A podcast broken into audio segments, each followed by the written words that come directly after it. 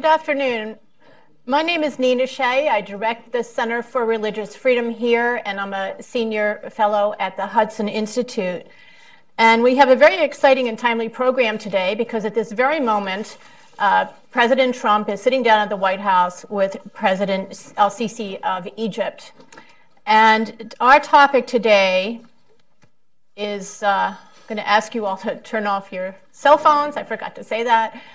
Um, but to, uh, we're going to be talking about U.S. Egyptian relations in the age of ISIS. And um, Egypt, of course, is a close ally in the Arab world of the United States. It is the most populous Arab country. And it, uh, Sam Tadros uh, has told me that a quarter of the world's Arab speakers are in Egypt or from Egypt. Um, it also has the largest um, non Muslim population in the Arab world, the largest um, Christian population uh, of the Copts.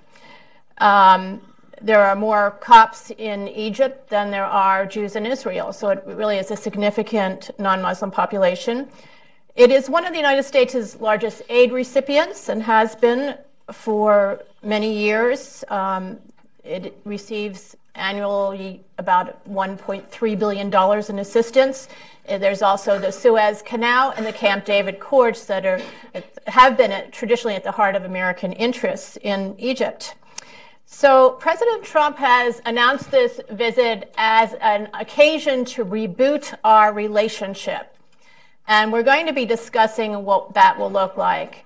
Um, in 2009, you'll recall that President Obama went to Egypt and delivered uh, a new initiative speech, um, which was a, a significant uh, turning point, uh, or was to, was intended to be a turning point, where he said that um, he hoped to have a new beginning for the U.S. relationship with the Muslim world, and, and addressed his remarks um, over the head of the gov- heads of the government of President Mubarak at the time to directly to the Muslim people. So this is a very new reboot, and we're going to begin by um, talking about uh, what is going on right now in the Oval Office or in the White House. What is the conversation? So I'd like to start with Sam. Uh, Sam Tadros is a Hudson Center uh, Senior Fellow. He is the author of the book Motherland Lost Egypt and Coptic Quest for Modernity. He um, has mapped Islamism in Egypt, and he has written widely for the media, um, including uh, the Wall Street Journal and Current Trends in Islamic Ideology, and The Atlantic, and many other publications. And he is Egyptian.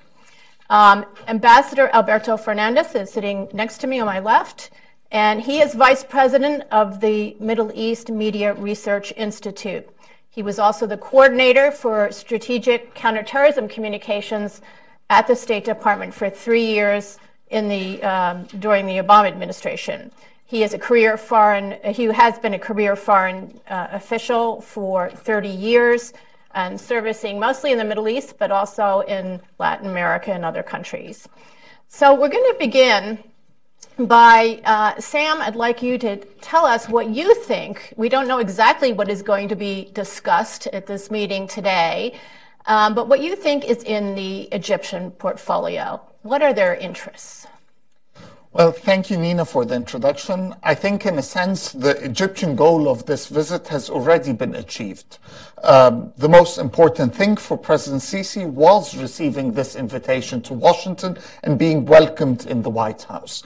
Uh, for the past three years, since he, um, since the military coup that removed the Muslim Brotherhood, and since he came to power, he has felt that the world has not seen him as, in a sense, legitimate um, this uh, comments about the military coup versus a popular uprising, uh, comments about the, the repression in the country, and the Obama administration's lack of um, interest in welcoming him to Washington has made him very keen on getting that target. Being welcomed in Washington, being seen as an equal partner, as an ally of the United States. So that in, of it, in it of itself has been the first goal of the Egyptian side in this visit. However, the Egyptian president also comes with uh, a lot of asks. Um, the Obama administration had put certain restrictions on military aid to Egypt, concerning cash flow financing, uh, limits on Egypt's ability that it had for many years, only second to Israel, in being able to buy weapons in advance, paying them for, for them later, certain limits on the kinds of weapons that Egypt would uh, be able to uh, buy. The Obama administration created four uh, specific restrictions on the kind of uh, military equipment that would be allowed for the Egyptians or, or would be encouraged for the Egyptians to acquire. So the first thing on his, or the first priority for him, is to remove those restrictions. The Egyptians would want more weapons, would want weapons not limited to the four categories that the Obama administration has identified. Um, second portfolio or second issue for him is economic aid. Egypt is confronting an economic uh, problems, to say the least.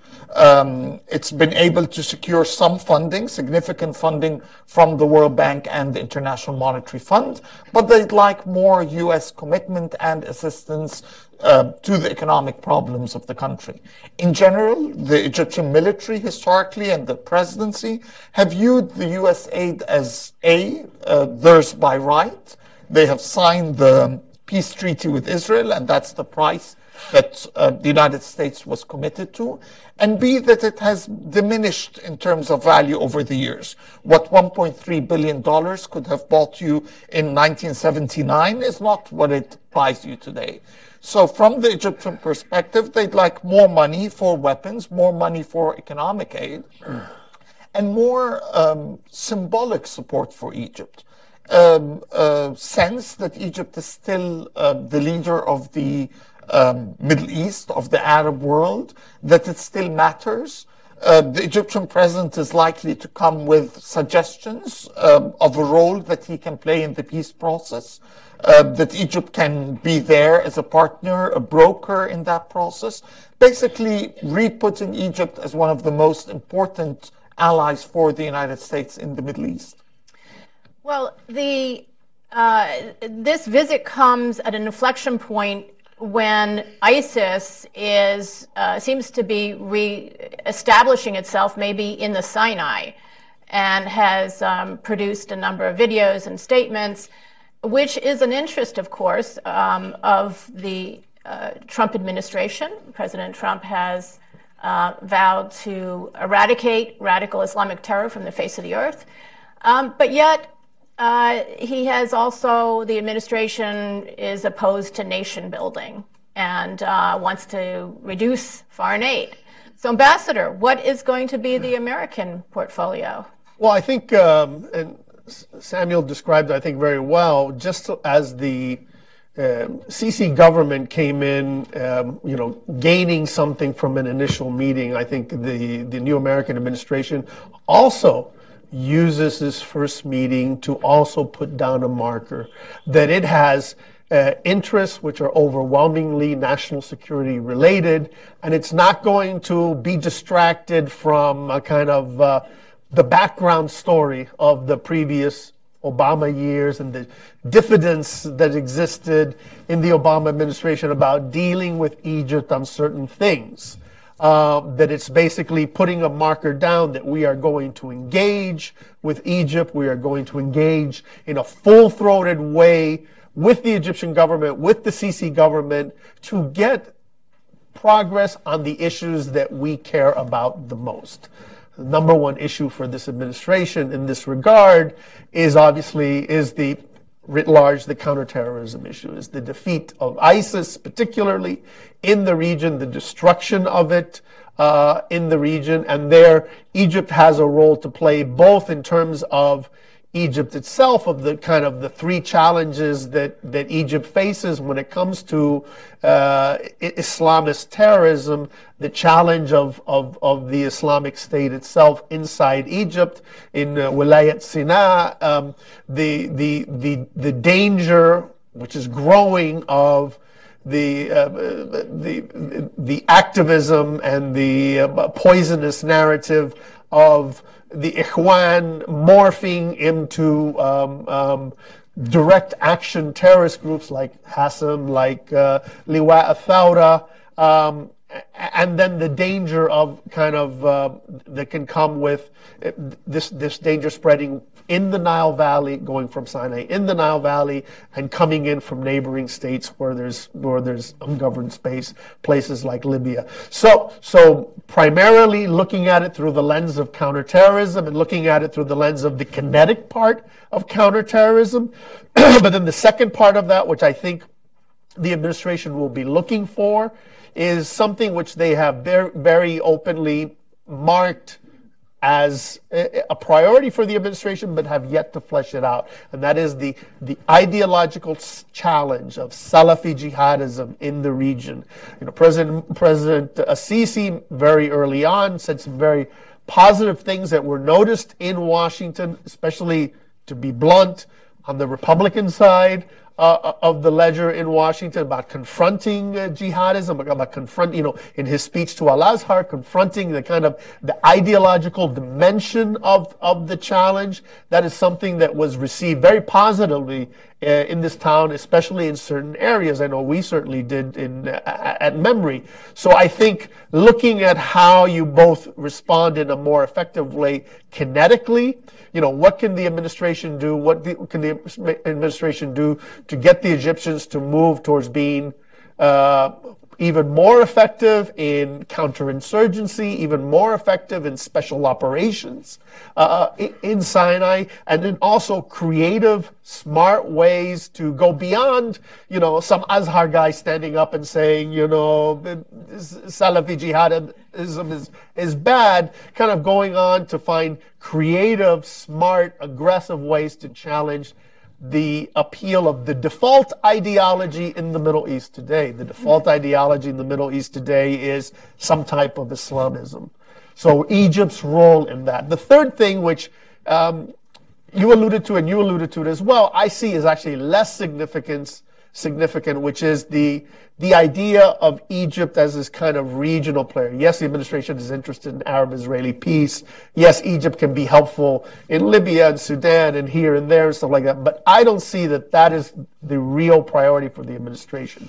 It's more about counterterrorism. It's more about combating the threat of radical Islamism in the region and the sense that, yes, Egypt is a partner yes, Egypt is a uh, an important partner, maybe the most important partner, but also Egypt is, and I commend those of you who haven't read it to Sam's piece for Hudson on this. Egypt is also the battlefield.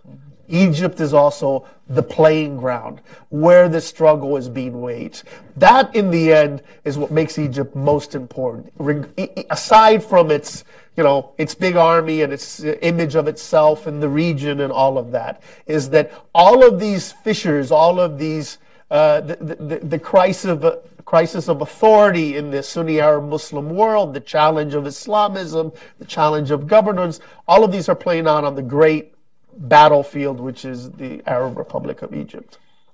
Sam, so it sounds like what the ambassador is saying is that Egypt could very well get its money after all. That um, that uh, if it can deliver on uh, and accept this new role of counterterrorism, uh, what do you think? Will it be able to, to? Can you tell us about what ISIS is doing in the Sinai right now. It's it's popped up with a video on the threatening the Copts, saying that they're their um, number one target, that they are um, their favorite prey is the term, the phrase they use, and they also call themselves, I think, for the first time, the Islamic State of Egypt. Can you tell us more about what uh, what is happening with ISIS? Sure. Um, the Islamic the Islamic State, of course, or let me put it this way, the problem of terrorism in Sinai uh, goes back to about uh, the year 2000 or 99, where the first Salafi jihadi group was formed in the Sinai, the Tawheed and Jihad. They conducted a number of uh, operations targeting tourists. Um, they had the bombings of the hotels in Taba, in Nuweiba, and other cities. And then we had a period, in a sense, of um, quiet in the Sinai as the group was um, uh, targeted by the Egyptian state, forced into going through the tunnels to Gaza, where they mixed with Palestinian Salafis who had been fighting Hamas at the time, Ansar Gundallah and other groups, and created a new group out of that. The Egyptian revolution allowed them a free um, opportunity to operate in the Sinai, the collapse of the security forces there, and they created what they termed the supporters of uh, Jerusalem, Ansar Bayt al-Maqdis. Um, two years ago, they gave their allegiance to the Islamic State, which through its establishment of a caliphate became the most appealing um, jihadi, Salafi jihadi group in the, in the world in this sense, attracting supporters both in Egypt, in Libya, in Nigeria, in all other uh, areas of the world where Islamists see it as the most successful Salafi jihadi model to follow. Um, however, the group has also been a Sinai based group. They have done uh, spectacular attacks in Cairo, uh, the bombing of the uh, Coptic Cathedral compound, other such December. attacks. Yeah. Um, but they are also limited by the fact that they heavily draw their membership from the tribal networks of the Sinai. Um, their supporters, their, their uh, protection comes from the reality that there is a breeding ground there, there's a welcoming environment there that um, has been completely alienated by the Egyptian state and that sees these guys as doing a noble fight against the repressive state. Uh, as a result, they've been able to grow their presence in Sinai. Initially, they were based in a small border area, the Rafah Sheikh Zuweid area. Now we're seeing them able to operate in El Arish, the capital of northern Sinai.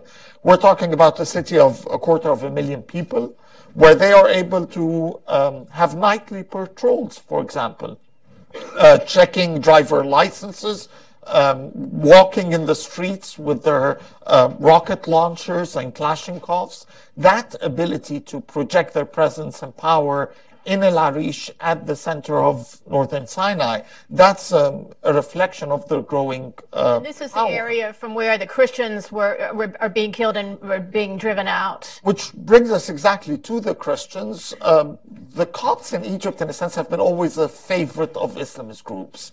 Uh, perhaps this is a reflection of the extraordinary number of Egyptians that have played an instrumental role in the formation of Islamist ideology, Salafi Jihadi ideology.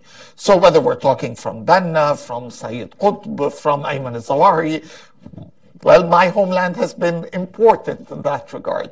So naturally, these Islamists, uh, the hatreds towards the Copts, the intolerance that they have against them, has been translated into a significant presence of the Copts in the literature within the Islamist universe, even outside of Egypt. If you remember, for example, the targeting of the uh, church in Baghdad in 2012, in, yes. sorry, 2010, December 2010, asking for the release of an Egyptian woman that they claimed had converted to Islam and was being held by the church.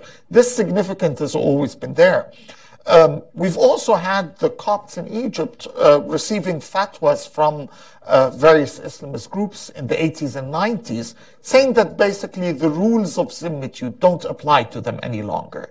So if Zimmis are protected people under the rule of Islam, Copts were no longer Zimmis. They would not receive any form of protection, and thus their blood and targeting them is permissible.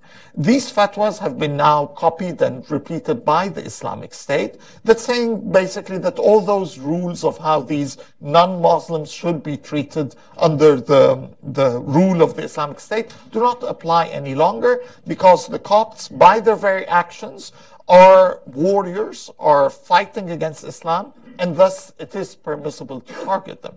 We've seen the targeting of um, uh, six or seven Copts killed in El Arish, forcing the whole Coptic community of northern Sinai to leave the territory. But we've also seen a number of very um, alarming incidents of Copts being massacred, sometimes in their beds, uh, sometimes simply in the streets, in the last two or three months all over the country. Um, the Islamic State hasn't directly claimed these attacks, but it's a very interesting development that it's the same method, it's being repeated throughout the country. How much of this is a reflection of Islamic State supporters in these areas? That's something that we'll continue to see in the future.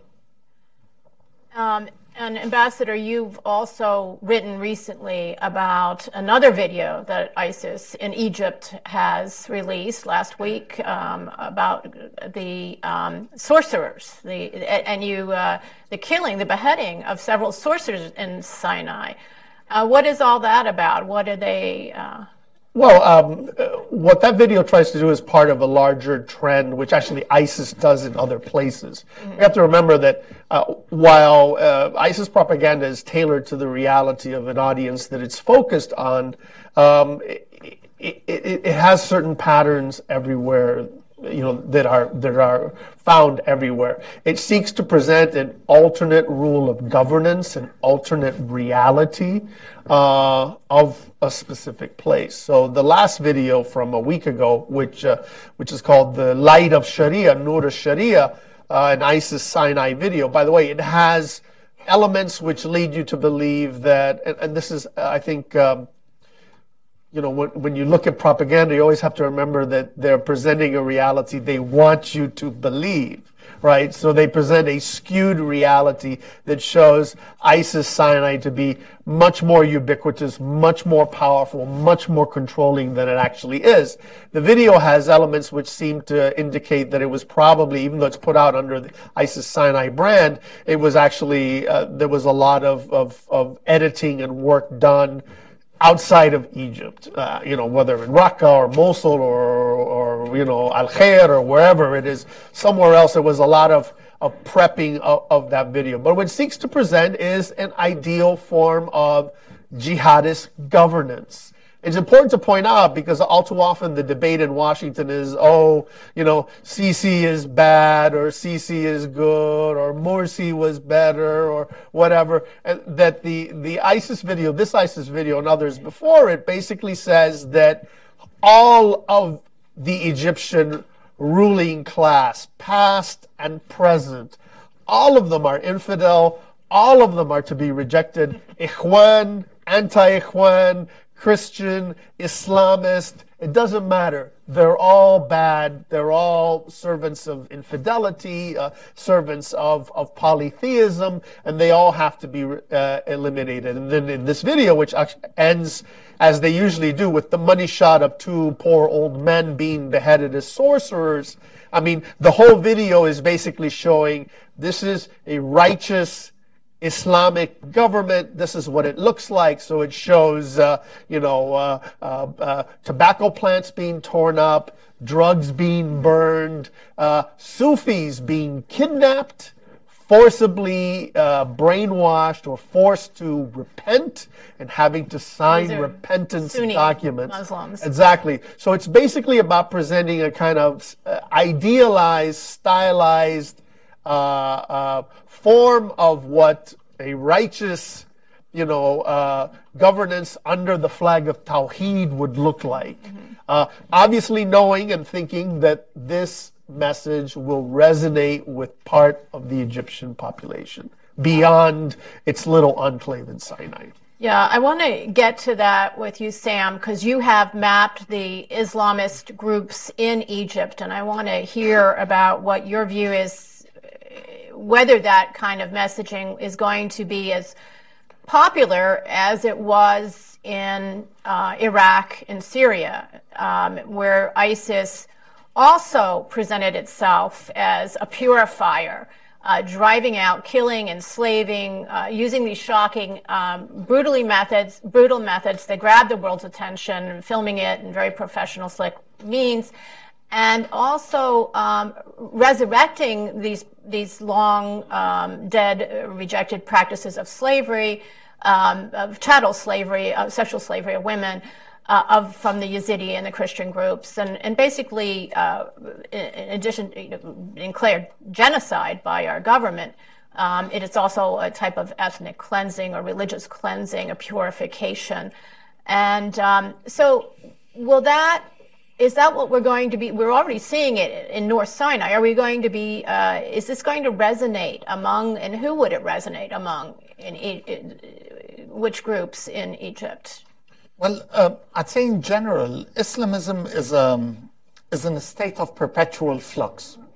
Um, by its very nature, Islamism uh, seeks to create a state that connects heaven and earth um, a model of Islamic governance, um, a return to uh, previous centuries of Islamic practices, to a point in time when Islam was uh, great, both in military, material, and uh, cultural terms. Um, and that project, in a sense, until today, no one has been successful in finding um, an actual methodology for achieving it. So uh, at certain point in time comes the Muslim Brotherhood and says the methodology to achieve that uh, dream is to uh, the six stages that Hassan al-Banna articulated. We're going to uh, work on the Muslim individual, the Muslim uh, family, the society, until we reach the end state.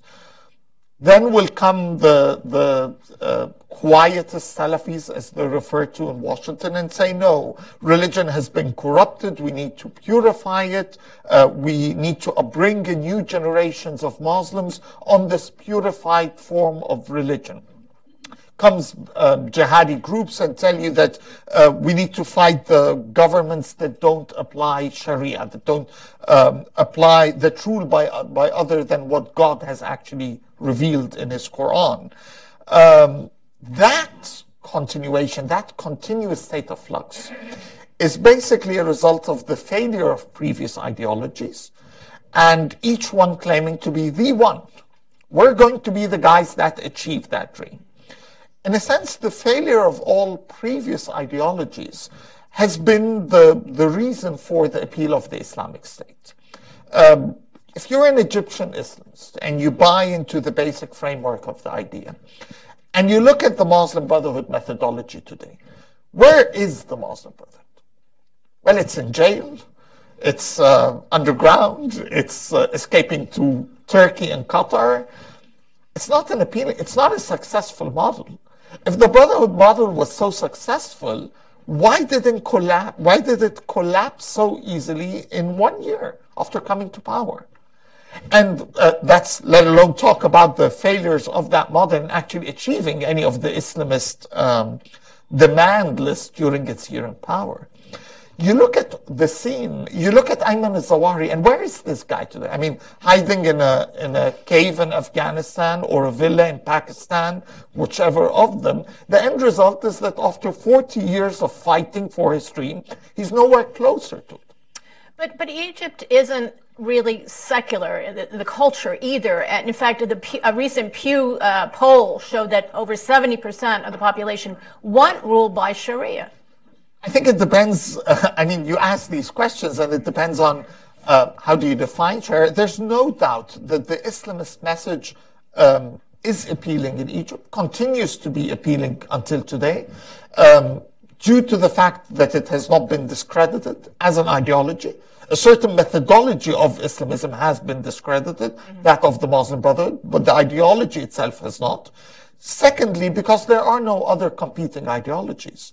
The basic premises of Islamism make sense for an average Egyptian. Doesn't make him a radical or an extremist or an Islamist per se, but these basic premises okay, are accepted. But um, President Al Sisi and Al Azhar um, have been talking about a well, President Al Sisi talked about a revolution in religion, and, and then he went on to explain what he meant by that of being a revolution in ideology, really, not the religion itself.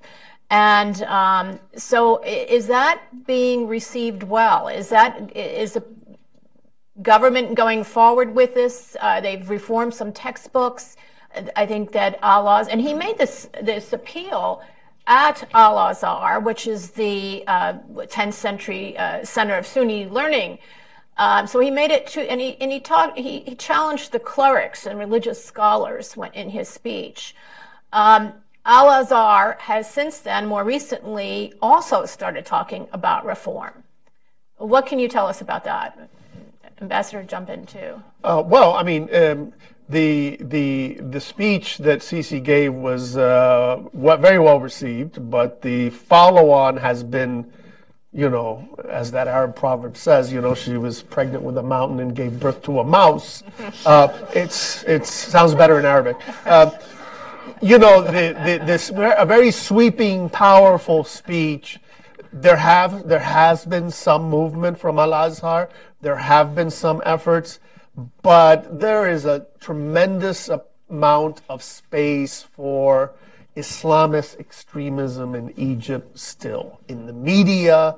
Um, in, in, in, both print media and in broadcast media, you still have secularists uh, and liberals persecuted, not leaving the government aside, right, by the religious establishment. You have the cases of people like Islam Bukhari and people like that. So, so the government talked about reform and reform has been talked about, but hasn't been really Im- been implemented. There's been a nibbling around the edges, but there you cannot say that the Egyptian government has done something which would be truly revolutionary that has never happened in the Arab world, which is to have a government on the level of ideology, on the level of, of textbooks, on the level of the religious establishment, really embrace a kind of a liberal uh, reinterpretation of problematic texts and mm-hmm. and concepts that are used by Salafi jihadists and by Islamists to to right. What does jihad mean? Who the nature of jihad, the nature of kufr, the nature yeah. of shirk, the question of governance, of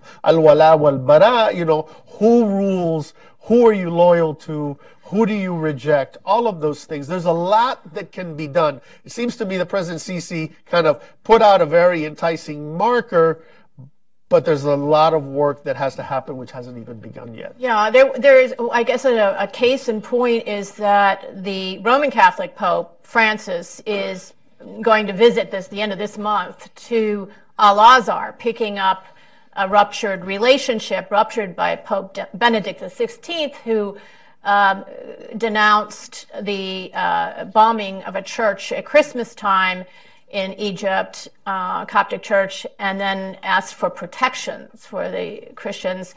And um, Al Azhar said that was unacceptable, um, and that, that this was a, you know a defamation of Islam. And after the uh, Pope Francis's outreach and saying, you know, we want to repair this, and uh, in the fall, uh, I, I, think I, there was reports of a visit by the papal nuncio to, uh, or, or, by the, the Sheikh um, Imam to uh, the papal nuncio saying, uh, you know, we can do the visit, but no criticism of Islam. So it's going to be kind of a tricky conversation, I think, when the Pope goes. I will say, uh, Sam probably wants to respond to this, but one thing about Egypt, which always struck me the first time I went there, which was 1984 as a young diplomat, is that every church in Egypt, and there are a lot of churches in Egypt, had a policeman guarding it. And why was that? Because also Christian cemeteries had a policeman guarding it. Because already, this is 1984, in the 70s, of course, everything that you see today that was much of everything that was has been put into place uh, uh, with, against religious minorities in, in Iraq and in Syria had its provat, had its beginning in the 1970s by these Salafi jihadist groups, Egyptian Salafi jihadist groups, the targeting of Christians, the robbing them, uh, saying that this was ghanima or jizya or whatever. The whole question of them not really being dhimmis or being dhimmis and saying that they don't have a contract. Egypt was the proving ground for all of this stuff that we saw later on with Al Qaeda and the Islamic State. Tim, do you want to? Uh, what are some of the other benchmarks, uh, both for Christians and and also um, you have written about anti-Semitism. I don't know. Yeah, that'd be I another mean, benchmark, I suppose. On on the the issue of uh, President Sisi's uh, call for religious reform or religious revolution, I think it was genuine. Um, it was unprepared. He left his prepared uh, remarks in the classical Arabic and just started speaking in colloquial Egyptian dialect. Um, it reflected his own view, but there never was a plan. He has no idea how this uh, reform is going to happen. Uh, he simply left the task to Al Azhar.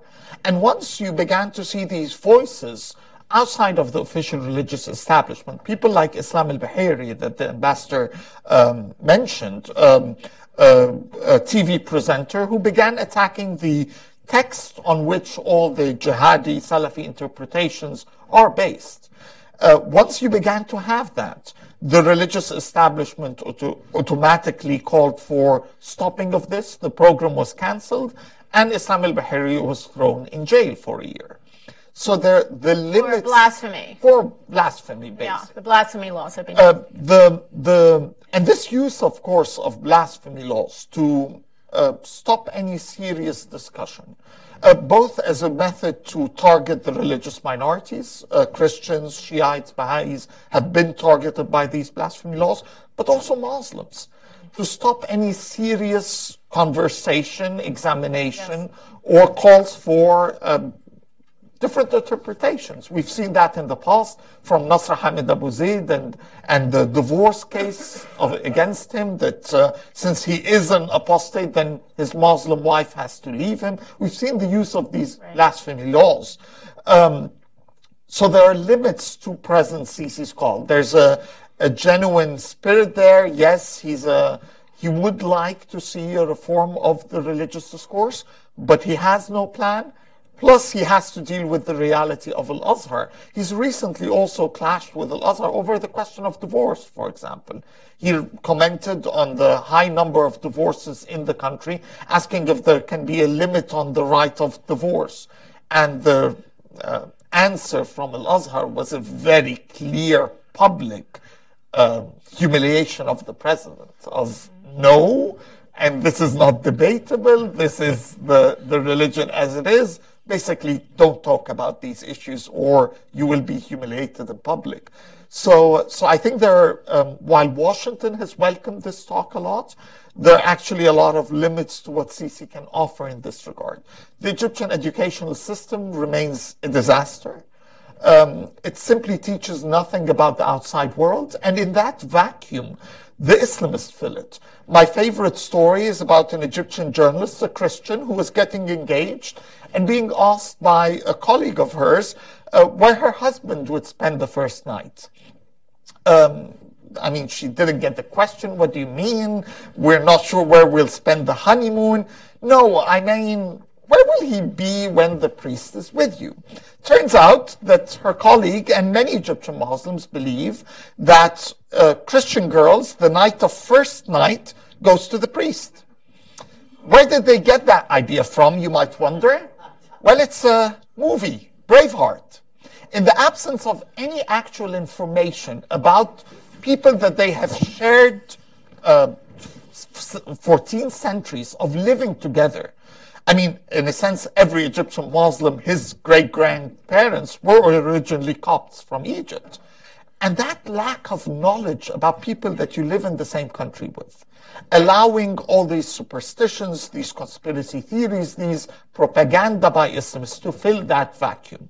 This lack of knowledge about world religions, uh, I mean, Nina, you've done work on the um, Saudi textbooks and, and the kind of intolerance that they teach. A similar story is in Egypt, whether it's in Al Azhar textbooks or even in the Egyptian government textbooks. In the other simply doesn't exist. One, one of the great ironies is, you know, you have the Egyptian government and its supporters, and you have the uh, opposition, especially the Islamist opposition and its supporters. And of course, they disagree on many things, but you can find virulently, virulent anti-Semitism in the pro-government camp, and you can find yeah. virulent anti-Semitism in the anti-government camp, and each one blaming the others of being in the pocket of the Jews, or the pocket of the Israelis, or the pocket of the Jews and the Israelis. That's that's one area where actually they both share the same, some of the same elements of the worldview, and it's as Sam said, is because they're drawing from a kind of a heritage of anti-Semitism, just like there is a heritage of an ingrained, deeply ingrained anti-Christian sentiment that has always been there for many years. It doesn't mean that all Muslims in Egypt are, are, are virulently anti-Christian, but that element has always existed to a certain extent. Yeah. No, I mean, uh, if you read the Brotherhood sources, Sisi is Jewish. His mother is a Moroccan Jew. If you read the government sources, Hassan al-Banna, the founder of the Brotherhood, is a Jew, of course. So both agree on that. um, uh, yeah, and then the protocols of the Elders of Zion that fabricated uh, anti-Semitic tract uh, from Bolshevik Russia was um, put on TV during Ramadan through a government-sanctioned uh, uh, outlet. In back in yeah 2002, yeah, yeah. And, and I'm sure the the the track itself can be found in Arabic definitely easily. Definitely, I mean it's one of the most popular books if you're walking in the streets of Cairo. Uh, one time, um, a few years ago, I, last time I was there for the U.S. government, uh, which was uh, three years ago, I was staying at the Semiramis Intercontinental Hotel, and there was in the little bookstore there. You go in, and there was an entire shelf of anti-Semitic material in Arabic. The Protocols of the Elders of Zion was just one. There was a whole range of, you know, vampires with the Star of David on them and this kind of, of material in a five-star hotel frequented by by foreigners. And of course, this was in Arabic. I think probably maybe Saudi guests get it a lot. But it's important, while this is true, it's important also, I want, I don't want to always focus on this, but but Sam wrote a tremendous piece on the Jewish experience in Egypt, which I, if you haven't read it, uh, really captures the nuance of of this phenomenon. And it's there's a lot of negativity, there's a lot of awful things, but there's a lot of complexity as well. And I highly recommend his piece on this uh, issue. I forget the name of it, but it's a tremendous piece that he wrote. Yeah. Okay, I think we should now turn to public questions. And we have quite a few. Okay, should we start in the uh, back, move forward? And please identify your, yourself and your organization. Hi, uh, I'm Kristina Arriaga. I'm one of, hi, fellow Cuban. Thank you. Yeah. um, I am one of nine commissioners at the United States Commission on International Religious Freedom. And um, thank you, Sam. Briefed us before. We went to Egypt earlier this year. And um, we heard a lot of what you said, but we also met with a lot of NGOs and evangelical groups, and we met with uh, the Pope, and we met with the Grand Sheikh of Al Azhar, and we also got a lot of stories about, um, or a lot of factual evidence, they argue, that we should be supporting Al Sisi's government for his great improvements in the religious freedom area. So one, some of the things they quoted, for instance, was that the Sheikh had participated in a number of interfaith dialogue and conferences, and they're holding one at the in this fall. Uh, the Pope said that Al Sisi had attended three um, Christmas.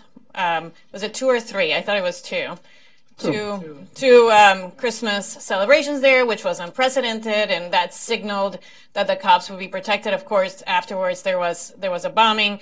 Um, there was a lot of the evangelical ministers we met with said things were vastly better under Al Sisi. Um, and that a lot of his policies had to do with dealing with huge cultural and complex issues. If you had to rank them in turn of in terms of advances or not advances of religious freedom, what would you say? Um, I have no doubt that President Sisi is um, not a fanatic. Um, I don't think there's any doubt that um, any any suggestion that he hates Christians or or anything in that regard. Um, I think he also appreciates uh, the fact that the Christians didn't complain after the um, massive burning and attacks on Coptic churches in August of 2013, which was the largest attack on the Coptic churches since the 14th century. Um, he really appreciates the fact that Copts, in a sense, proved that they are loyal Egyptian citizens. He has an excellent working relationship with the Pope. However, this has not translated into anything um, meaningful for the people on the ground. Um, building a church in Egypt remains a significant problem. Um, we passed, Egypt passed um, just um, the end of 2016 a new law on the building of churches. It makes matters, I don't want to say worse, but it doesn't change any of the facts on the ground of how impossible it is for you to build a church in Egypt.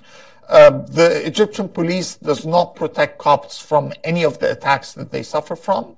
In every single incident of attacks on Copts, and we've had about a hundred um, such attacks under the Sisi government. Um, the regime resorts to reconciliation sessions where the two parties, elders of two parties are brought together to kiss each other, uh, usually giving in to the mob's demands. So if the mob is demanding that uh, Christians are prohibited from building a church in a particular village, then the reconciliation session decides that yes, they won't get a church. Um, and no one is punished which creates a culture of not only impunity but encouragement. Hey, let's go attack the Christians.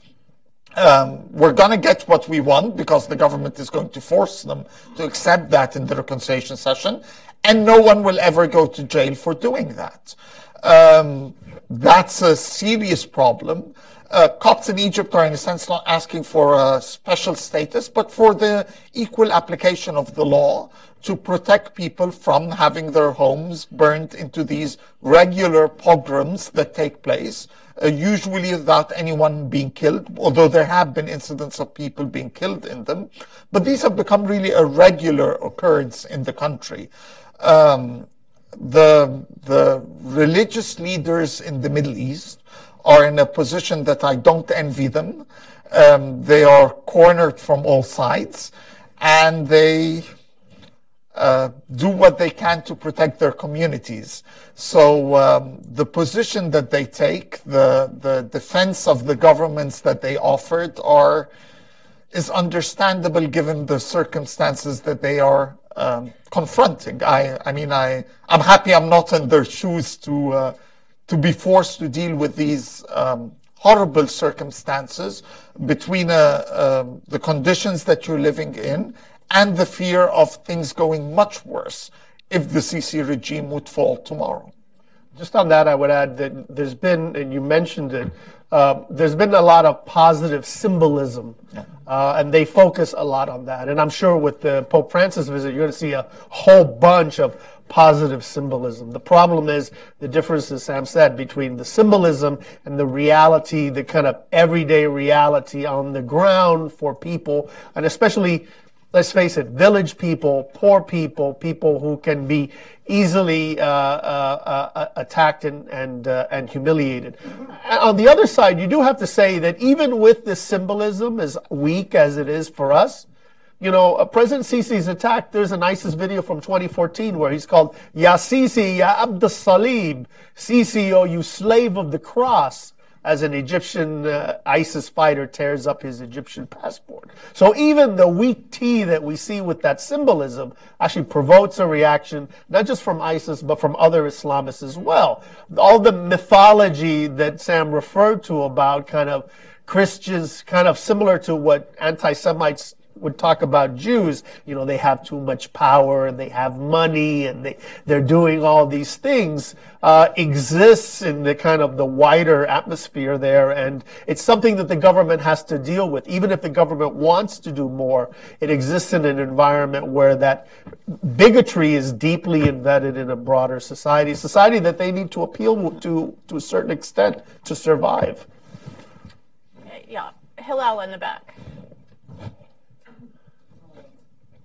Of, the Hudson Institute. Thanks very much for the discussion. Um, the title of this event and some of the discussion early on suggested that one big common ground between uh, that will be discussed is uh, common enemies, uh, in particular ISIS, um, and and uh, so two questions. One is um, the focus is on ISIS, but of course we have declared that we have two major enemies, region Iran as well as ISIS. So I was wondering what uh, you what uh, you thought, especially Ambassador Fernandez thought might be the character of the discussion about that between this administration and President Sisi, but also what what we m- might be asking Egypt to do on the counterterrorism front and what they reasonably, in your judgment and experience, could be doing that they're not doing it already? Well, on the on the Iran part, um, definitely this is a theme that the um, uh, leadership, the Sunni Arab Muslim leadership in the region, not just in Egypt, is looking for the administration to follow through and looking for it to differentiate itself from what it saw as the kind of um, um weak or dishonest or intentionally uh, betraying attitude of, of the previous administration. That's why, you know, one of the mythologies in Washington is, oh, you know, President Trump, all the Arabs are all upset about him. Actually, that's not exactly true because they see him, unlike people in Washington, see him within the context of what they saw as an Obama policy which favored the enemies of the Sunni Arab Muslim governments. Egypt, Saudi Arabia, Jordan, the Gulf states, etc. So, so there is a kind of sense that this administration should somehow have the Sunni Arab governments back when it comes to this issue. Now, how that's going to actually turn out after the priority issue, which is the defeat of the Islamic State, turns out that's that's a, a, a big question. Uh, on the whole question of counterterrorism, I think my sense is that um, the administration is first going to look home. That Egypt basically has to have a better handle on its own, uh, you know, jihadist uh, threats that it has at, at, home. It's addressing them, but but what are creative ways that can be done better, whether in Sinai or in the Nile Valley or around the frontier? Um, the one thing I'd, I'd add is that the the administration, I think, is if it will approach Egypt as the major Sunni country, is going to discover soon, just as the Saudis have discovered, that Egypt doesn't see itself as a Sunni country in the first place. Um, precisely because perhaps the Shiite community is so minute in size. This whole Sunni Shiite divide does not resonate in Egypt the same way that it does in the Gulf or in the Levant. And as a result, Egypt has uh, given verbal support to Saudi Arabia. Uh, President Sisi famously says that it's a matter of just uh, the time it would take us to reach them. Um, if anything happens, we'll be there. Once things happened in Yemen, Egypt said, well, we have a long history in Yemen. We're not really interested in getting involved there. Egypt simply doesn't see Iran as an enemy or as a threat the same way that the other Arabs to its east see it. And that impacts the way that it, uh, it will approach the issue. Although the irony there is a MEMRI we wrote a report on Fitna television is that Egypt actually produces its fair share of anti-Shia propaganda. Uh, maybe to appeal to a Gulf Arab audience, but there's actually a lot of it is in the Gulf, a lot of it is in Egypt, a lot of it is in North Africa. And in both Egypt and North Africa, these are populations where actually there are no Shia or very and, few. And funded by the Gulf yes. channels and the Gulf institutions. Exactly. Yeah. yeah. Okay, over here in the middle then. Hi, Rachel Oswald. I'm a reporter with Congressional Quarterly. Uh, taking a broader look at this topic, um, uh, I believe the misery index for Egypt stands somewhere around 45%. Um, as you know, half of Egypt is under the age of 30, um, high um, levels of youth unemployment.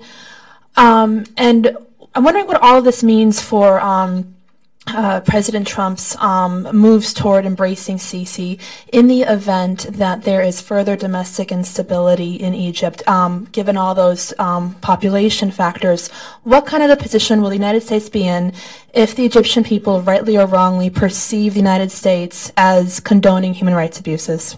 Guess what? The U.S. is uh, is committed no matter what it does. There's no way you can walk away from this. The, the, finessing that occurs in Washington about this maybe is, is noted by the Egyptian elite, you know, kind of Obama versus. But if you look at extremists and you look at the man in the street, it actually doesn't really matter that much. Uh, so this is basically a problem or an issue you have to deal with. So you better you better engage try to get the change that you can. On economic issues, and just if I could just make a point on the, the misery index, there are two things. One, Egypt is very slowly improving on the macro level. Uh, when it comes to economic issues, it's still terrible. Uh, you know, it's number 122 in the World Bank Index of Ease of Doing Business, which is really bad.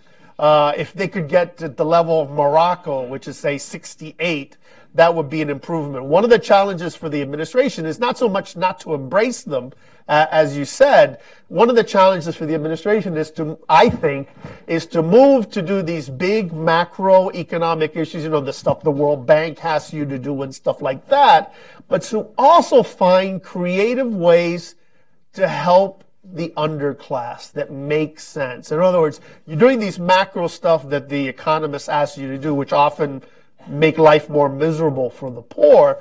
You need to factor in the human dimension. As you know, the dimension that has occurred in, in Egypt and in other places and things like the rise, the price of bread or the price of certain basic commodities and kind of making, finding ways to kind of on the micro level, try to make life a little more better a little more dignified and a little juster for your everyday citizen. Realizing that this administration is not going to be in nation building, it's not going to be able to to to to you know kind of turn night into day. Uh, I think there are stuff there is stuff that could be done on the development side uh, within the context of the administration radically remaking, for example, the work of U.S. development, getting away from some of the ridiculous things we've spent money on in Egypt. There, there, there are ways that you could kind of uh, look at kind of addressing the poor in a better way. I think there was a poll done under the um, back in 2014 or so, uh, where positive perception of the United States stood at uh, the huge number of 1%. Uh, the Obama administration has managed to lose everyone in the country. Uh, the Islamists believed that it had condoned or supported the coup in some fashion. Uh, the regime supporters believed that it had supported the Muslim Brotherhood. Uh, the Christians believed that it had created the Islamic State. Uh, you got a question about that, Ambassador, in yeah. a recent yeah. appearance on an Egyptian TV. Everyone in the country at this moment has a negative view of the United States. So I don't know how worse you can do no matter what policy you actually take. Um, the Sisi regime um, has very different understandings of human rights than the United States, if it has any in the first place. Um, there are huge human rights abuses in the country, um, but it is also uh, a very popular regime. I have no doubt that in a, even in a free and fair elections, President Sisi would win the elections. Um, he is he represents a certain reality in the country, a certain um, rejection of the Muslim Brotherhood, a demand for a return to normalcy, to stability. Um, Egyptians, the revolution has led to uh, a complete upheaval in the lives of Egyptians. And many people in Egypt will tell you, sure, things are not great, but better than being Iraq or Syria. And that's becoming the benchmark in the region. Um, you have a dictator, you have a human rights abuser, but look around you. And I don't agree to that narrative, but it's a narrative that's uh, very popular in the country and that continues to have to give President Sisi a base of support, as well as the reality that there are no alternatives in Egypt. Uh, if you ask any Egyptian, he'll be hard pressed to name you five individuals that could possibly be a serious candidate for president or for prime minister or for any position for that matter. So, as um, the Sisi regime is creating problems in the country, definitely, but I don't see any um, alternative on the horizon at the moment to that regime. Well, thank you very much. We're out of time already, so that closes our program. I want to thank you all for coming, and please join me in thanking our discussants. Thank you. Thank you.